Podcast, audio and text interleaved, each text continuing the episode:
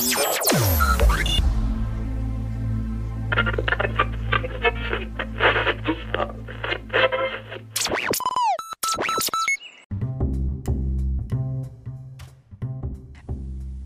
also our responsibility as leaders to create leaders, and we are not in the classroom with those children.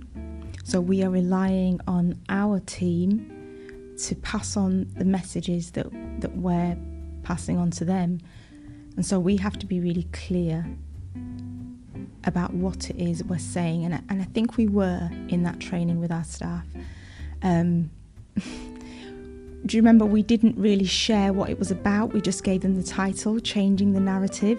And a lot of our staff assumed it was going to be something to do with writing and improving children's writing.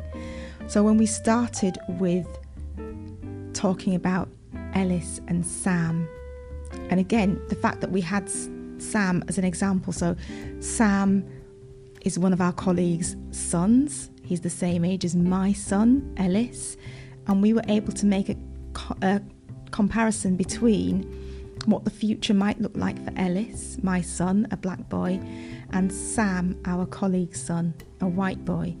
And that really hit home because all of our staff know those two boys. They are five years old. Um, they've seen us both grow through our pregnancies. They've seen them as babies. They've watched them growing up. So to to create a vision of how those boys' futures could be completely different and how they have the power to change that, I think that that was huge. But I think just not giving them any pre- preconceived ideas, just saying changing the narrative, that alone brought everybody together and brought them together with an open mindset. The benefit of starting the training in that banner, it was emotional. It was real and it was testimony. You know, when we watch the news, it's abstract. It, there are people and circumstances away from us. This is why the news is okay. You can comment, you can get angry, but you have no real feeling invested. When um, the meeting is started with two people who are connected to people we work with that we respect, and we're like a, a family and a community. So those children belonged to our community. They were real. So the percentages and the facts about who's going to get what privileges in life are real to those boys and were real to everybody in the audience because we knew we could touch and relate to both those children and their parents. And that's the thing whenever you want to move on anything globally, nationally, it has to be real to the people in the audience. Mm-hmm. And this comes back to once again, you cannot lead unless people are willing to follow. And in that introduction, everybody was following, and therefore we could then begin to take them on the journey we set out to take them. Mm. And the history lesson I mean, you, you are a brilliant teacher. I've observed you as a teacher. You are inspiring. You just, you're a performer in front of the class. And you performed in front of our staff. And they really enjoyed the lesson, but they learned so much. I learned so much about history. The way you packaged it was brilliant. How did you do that? there's been years of reading, reading, reading, reading, reading, and I find uh, I'm going to make a derogatory comment. There are certain religious groups that knock your door on a Sunday morning. Yeah, mm-hmm. there are those people who stop smoking and can't wait to tell everybody who does smoke to stop smoking. And there are people who are plant-based diet eaters who like to lecture.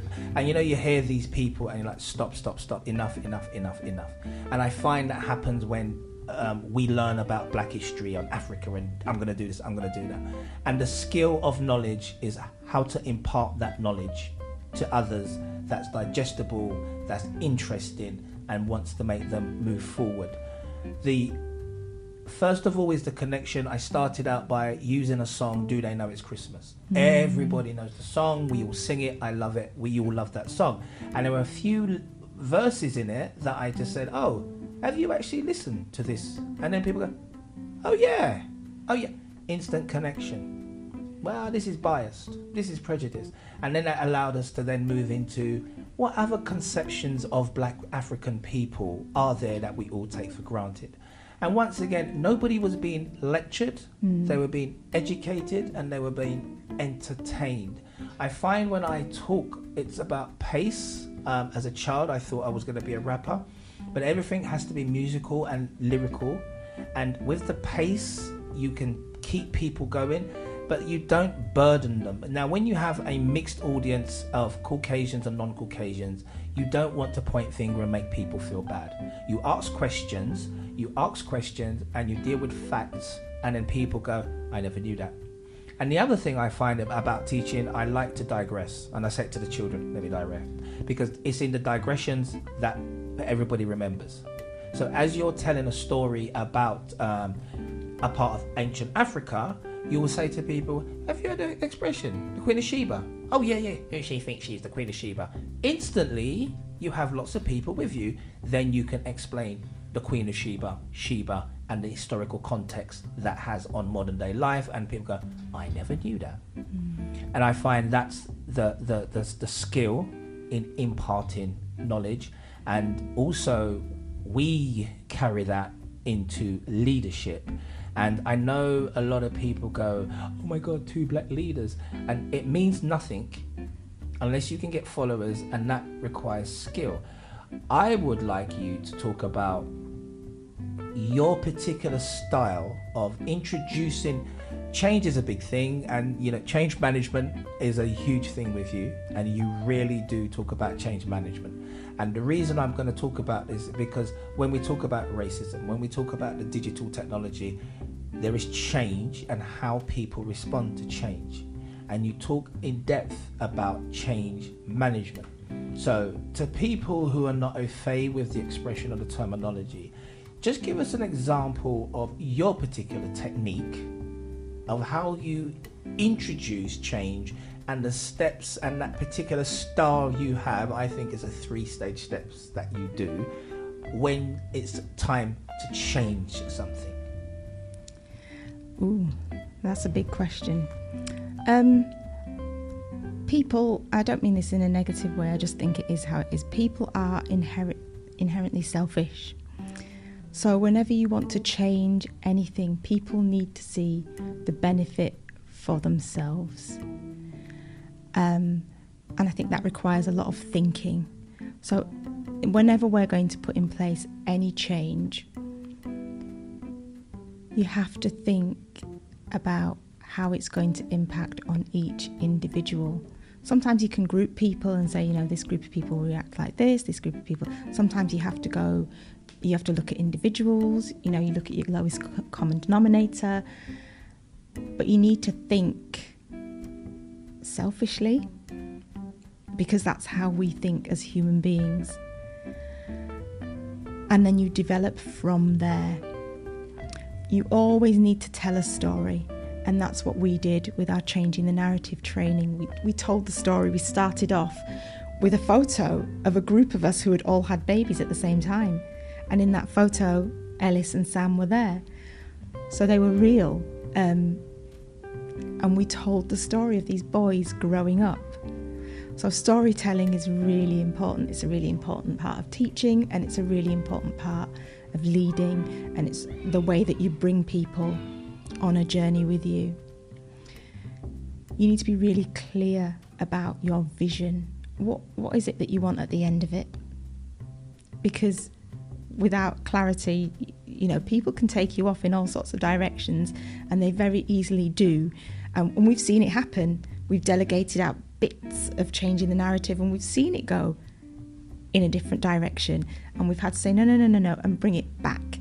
So, always coming back to your vision, coming back to your principles, but those need to be clear from the beginning.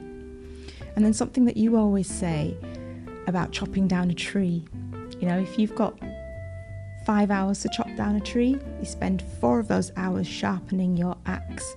So, in preparation for changing the narrative, for changing the mindset of our staff, for changing the hearts of our staff, we spent months preparing before we'd even written anything down.